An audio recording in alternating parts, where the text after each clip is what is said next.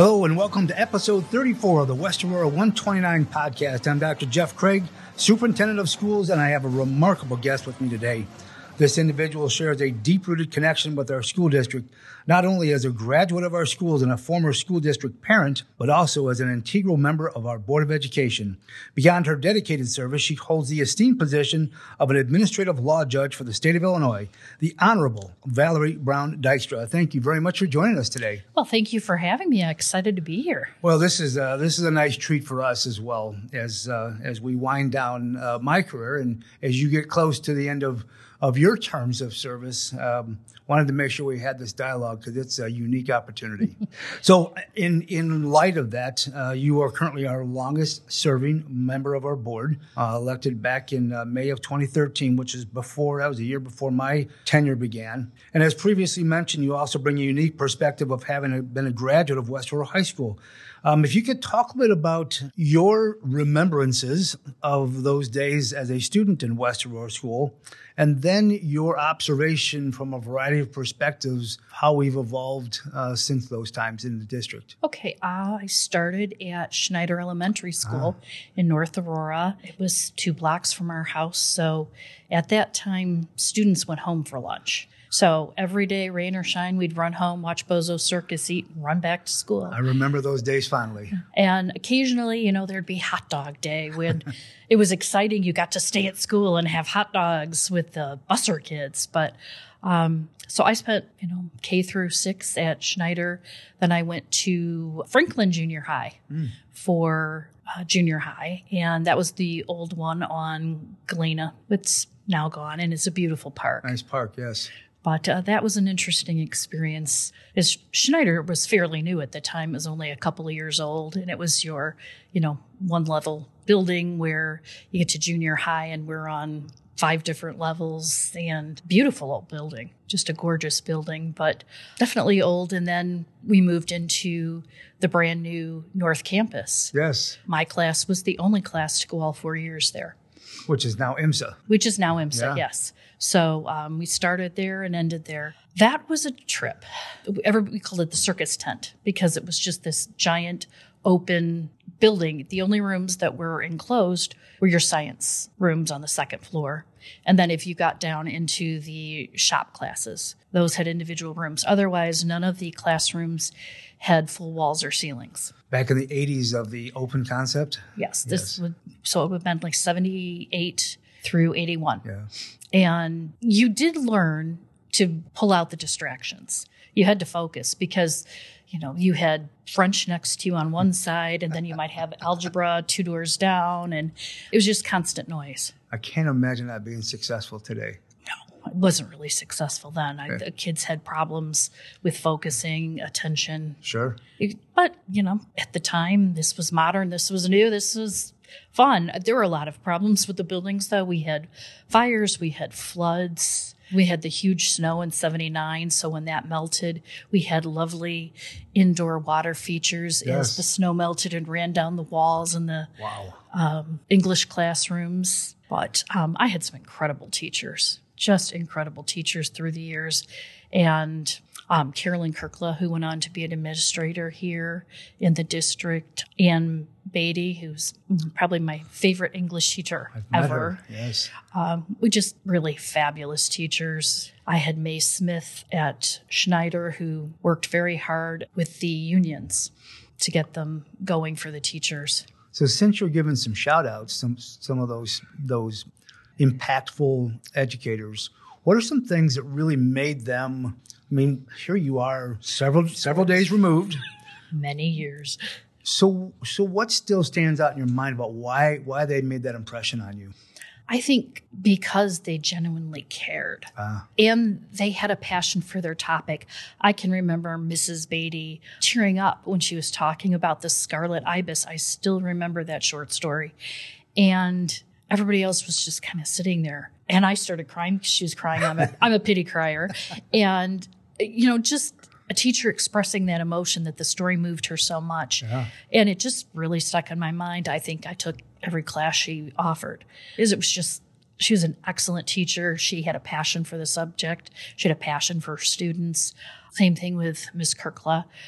Math was always hit or miss with me. I loved algebra, geometry. I mean, you could have been talking in hieroglyphics and I wouldn't have known the difference.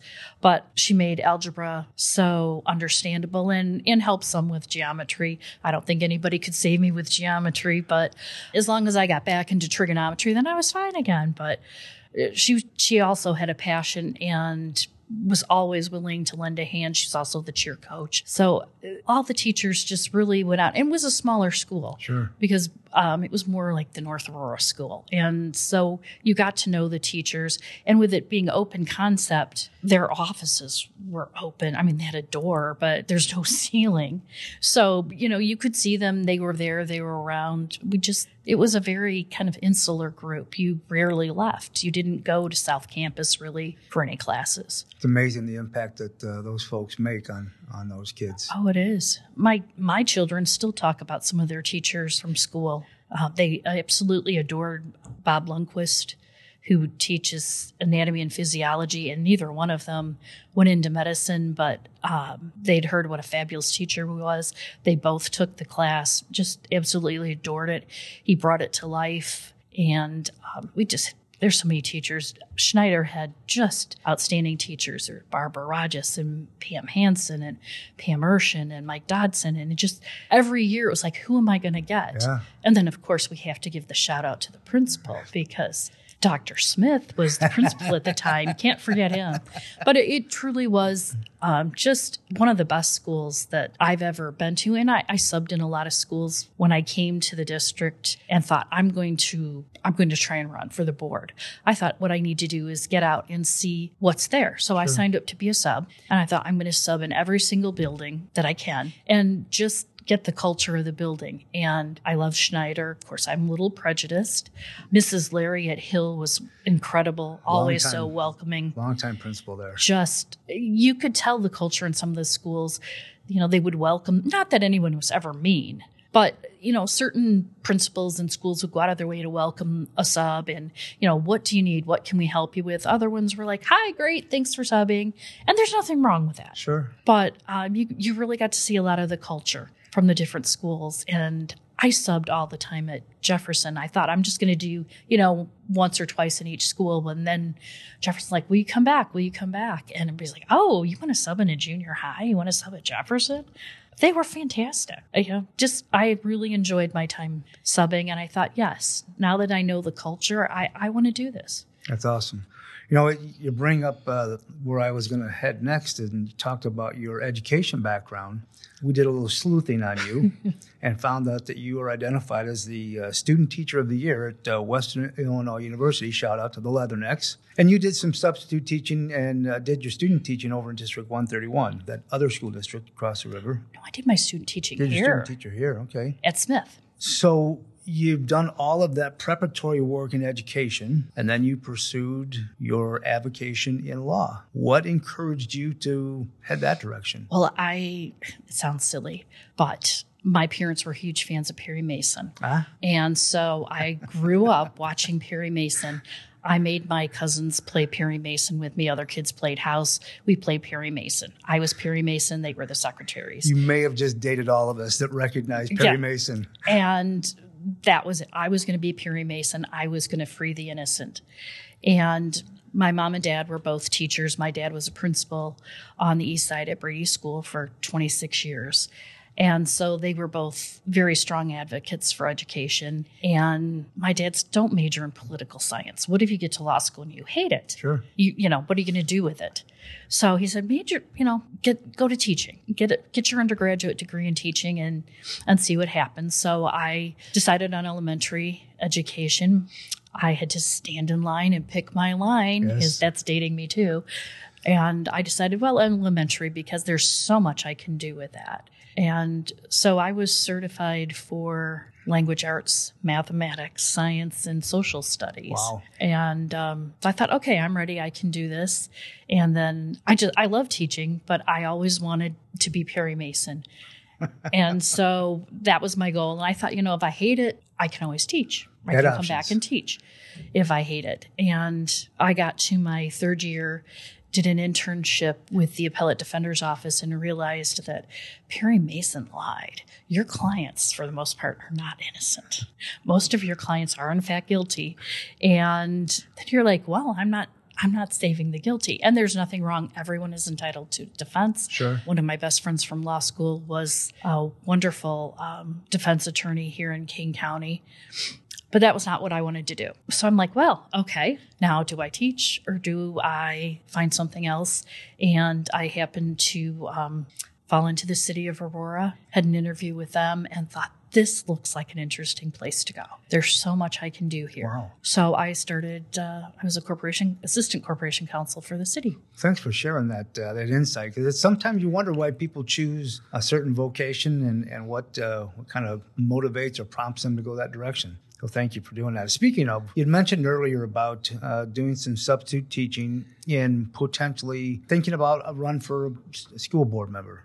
That's a big commitment, and and you've. Uh, carried that mantle well. You've been a, a representative of our district for the last uh, 11 years now. What has inspired you to take on that role of, of board member, knowing the the awesome impact that you can have on almost 12,000 kids and almost 2,000 adults and our 20 some thousand parents? my experiences here, I felt that I had such a wonderful education.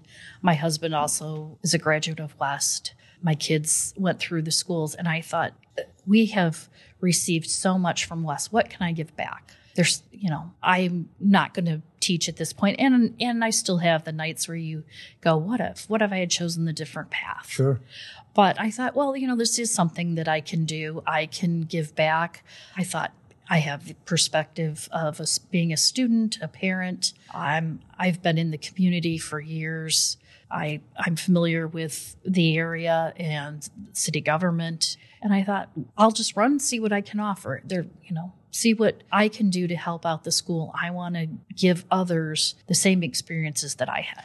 Well, we uh, we certainly are the benefactors and appreciate uh, your time and your your uh, contributions and your uh, your when when anybody that comes to a board meeting or listens to our recordings of our board meeting can tell that you have a passion for what we offer to our kids and uh, wanting to see them excel at every level is is something that comes comes out loud and clear in your comments. So we appreciate that and thank you for your service. Well, thank you so much. Uh, It's my pleasure.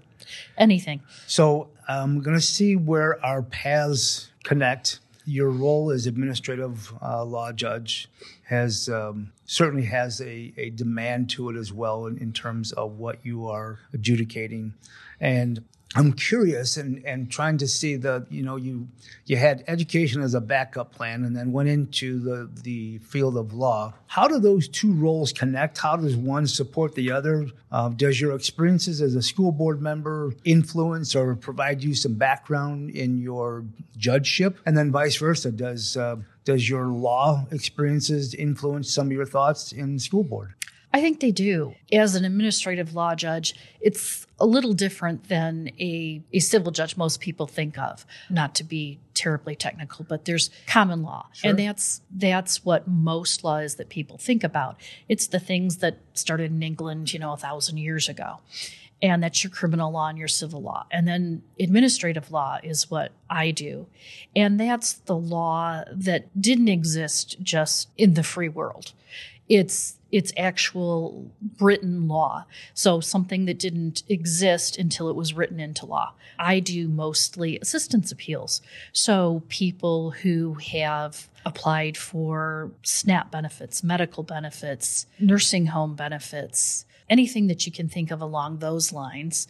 If if they've applied, they've been denied for some reason, hmm. then I would hear their appeals. And they get to tell me why they think we made a mistake, why the state made a mistake. And my job is to listen And that's primarily what you have to do because most of these people are not professional, they're not attorneys.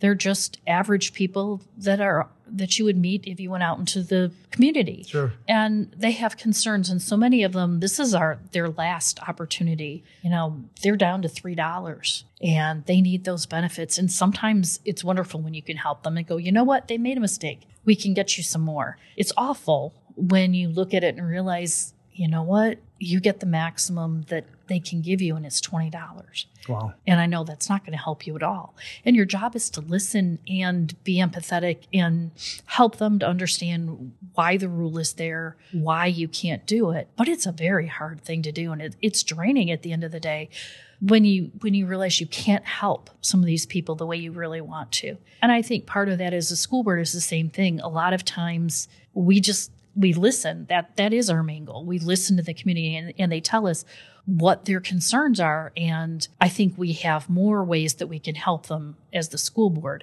find a solution for them because we're not bound by the law as we are as the administrative process. But at the end of the day, there are things we can't do for them that they might want us to do. And our goal is we listen and we can empathize with them and we can help them find a solution if Sure. we can.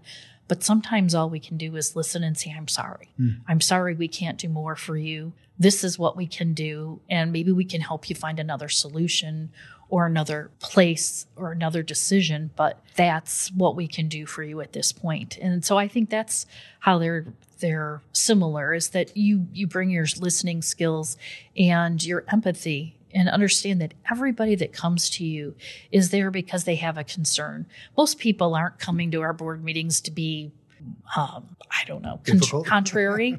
yeah, they're not coming to be contrary. They're coming because they have a real concern. And sometimes I know after you've worked all day, it's like, really another one? But you have to remember this is their first time and this is a big deal for them. We may hear it 50 times a day, but it's new for them. And that's hard to do sometimes because, you know, you are sitting here going, I just heard this 52 times. But you have to try and be fresh and new for them. Plus, it sounds like both of them are, whether it's the law or if it's education, they're both about people. Absolutely. And it sounds like you handle that uh, very well. I hope. So I'm going to um, gather your whole body of work from uh, a student in the late 70s, parent, community member, school board member. What would you hope or envision for our district moving on the next five, ten years? I hope that we continue to do what we're doing. You have done a phenomenal job of pushing the school district into new and innovative places. Thank you. I am so happy that I got to be a, a part of the choice for superintendent hmm. because once I met you, I'm like, this is the person we need. We need Jeff Craig to run this district. And that was my goal. It's a big compliment, and I take it. Wow. Thank you. It you should it because it is a huge compliment. I knew from the first time I met you that you would be the perfect person to run this district. You were also the one that I came on a site visit to my former district out to uh, South Central Iowa. and that was very hard because a couple of them pulled me aside and put, please don't take our superintendent. And it, it, it breaks my heart because i didn't want to do that to them but i knew you would be the best person for us. And you have done incredible things. The um, Jeff Craig Family Resource Center is going to be huge for the district when it opens. Our students can get health care there. If they have food insecurities, we can help them with that.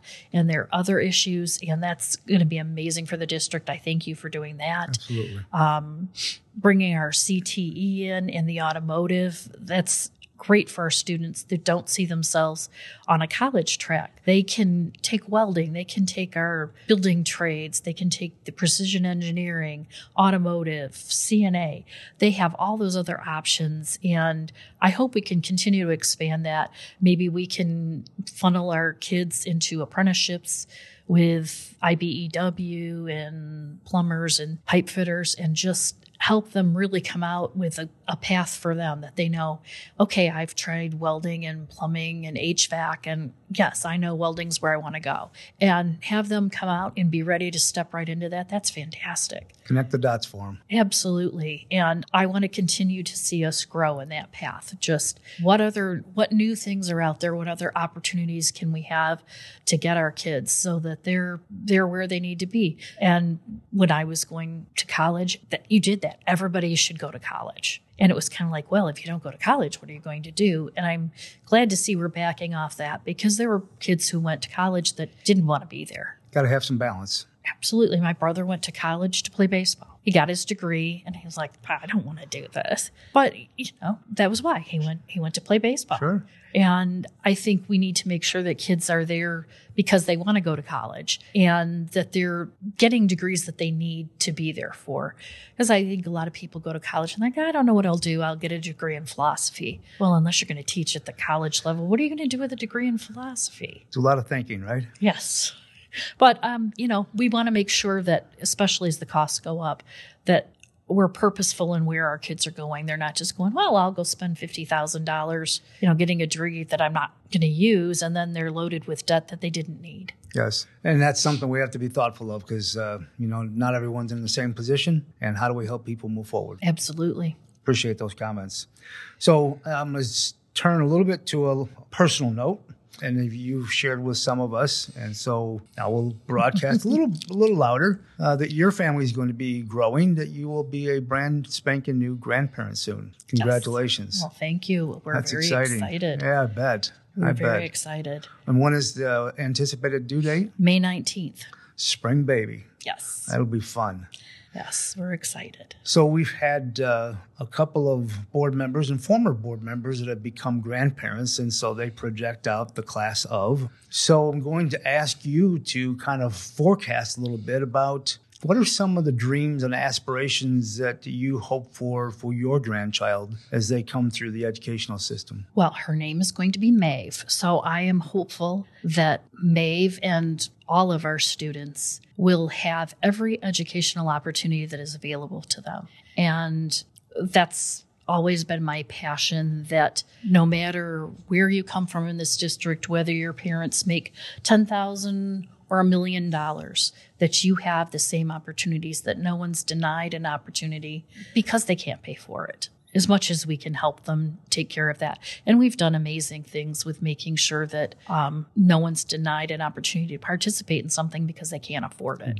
And I want to make sure that Maeve and every other student has those opportunities and that we continue as a district to stay current and we're not afraid to take a step out and go, well, this is unusual, but I know we can help students with this, like with the automotive program. You know, we could have stayed with other areas that were offering a consortium, but we were able to step out. We had this facility become available to us, and we're we're stocked. We're fully stocked with students. Yes. We could probably add another facility and I want to make sure that we continue to take those opportunities and that's my wish is that we continue to move and we don't let walls and constraints confine us that we are open to what's out there. I mean, I can't sit here now and even imagine where things are going to be in 10, 20 years. Hopefully there's things that we haven't even thought about. Hopefully, yes. Sometimes we get in a rut in education and we just keep spinning the wheel, but I, I agree. So, um, you have a platform as a board member, and this is a different platform for people to hear your voice in a different way. So, if there was a commentary or a belief that, that you would want to share with our parents and our community about where we are in public education, what would that look like? I think I want parents to know that despite what you hear on the news, people, teachers, and administrators are there for the most part because they want to see your kid excel. And so oftentimes in the media, teachers are portrayed as just union members who want the best for themselves and they're not really concerned about the students. And while you may have two or three like that and there's that would be the same in any profession that you have. There's going to be a few people who aren't there for the right reasons. But if you come in here and talk to an office professional or a teacher or an administrator a bus driver a, a custodial engineer those people want to be there. They want to do their jobs. They want to be the best that they can be. And most of these people love your students. They want to see your students succeed. And that's what I think people need to realize. The school is not your adversary. The school is there to support you and help your child as best they can. And sometimes it doesn't seem that way because maybe what you want for your child isn't something that can be offered for your child. And it seems like, well, they don't want to work with me. They don't want to help me. But I don't think that's true. And I think it's hard for parents to understand that because your child is what's most precious Absolutely. to you. And if somebody's telling you, no, we can't do that for your child, it's, well, you don't like my child or, or you just don't want to help me. And it's hard to accept that sometimes we can't do what you want us to do for your child. We have to follow the laws and the rules. And people are there at least in this school district, and I'm assuming that it's that way across the board. We're there to help. We're there to help you, and no one is there to alienate or or harm your child. And that's so often the picture. Oh, pu- public education is just there for uh, their own good. It's a behemoth, and we we can't control it anymore. And that's not the case. Tell you what, that is. Uh, I hope parents hear your commentary um, because it's very genuine. If, if anybody knew who you are, uh, they know where those comments come from, and it comes from the heart and it comes from a good place. So, thank you for for those thoughtful uh, commentary, and thank for your for your time here today. You're, we appreciate and value your leadership, um, your vision for our district helping guide myself, guiding our district along. Um, you are, as we've talked about, you are the last remaining uh, board member that was part of uh, that hiring process for me. And I'm grateful for that. I'm grateful for this opportunity and grateful to be here. And so thank you for all that you do for our kids, our staff, and our community. Well, thank you so much. It's it's a pleasure, and I don't know what I'd do without the opportunity to help. Just keep on smiling. Appreciate that. Please remember you can find us wherever you get your podcasts, including Apple Podcasts, YouTube Music, SoundCloud, and the TuneIn Radio app.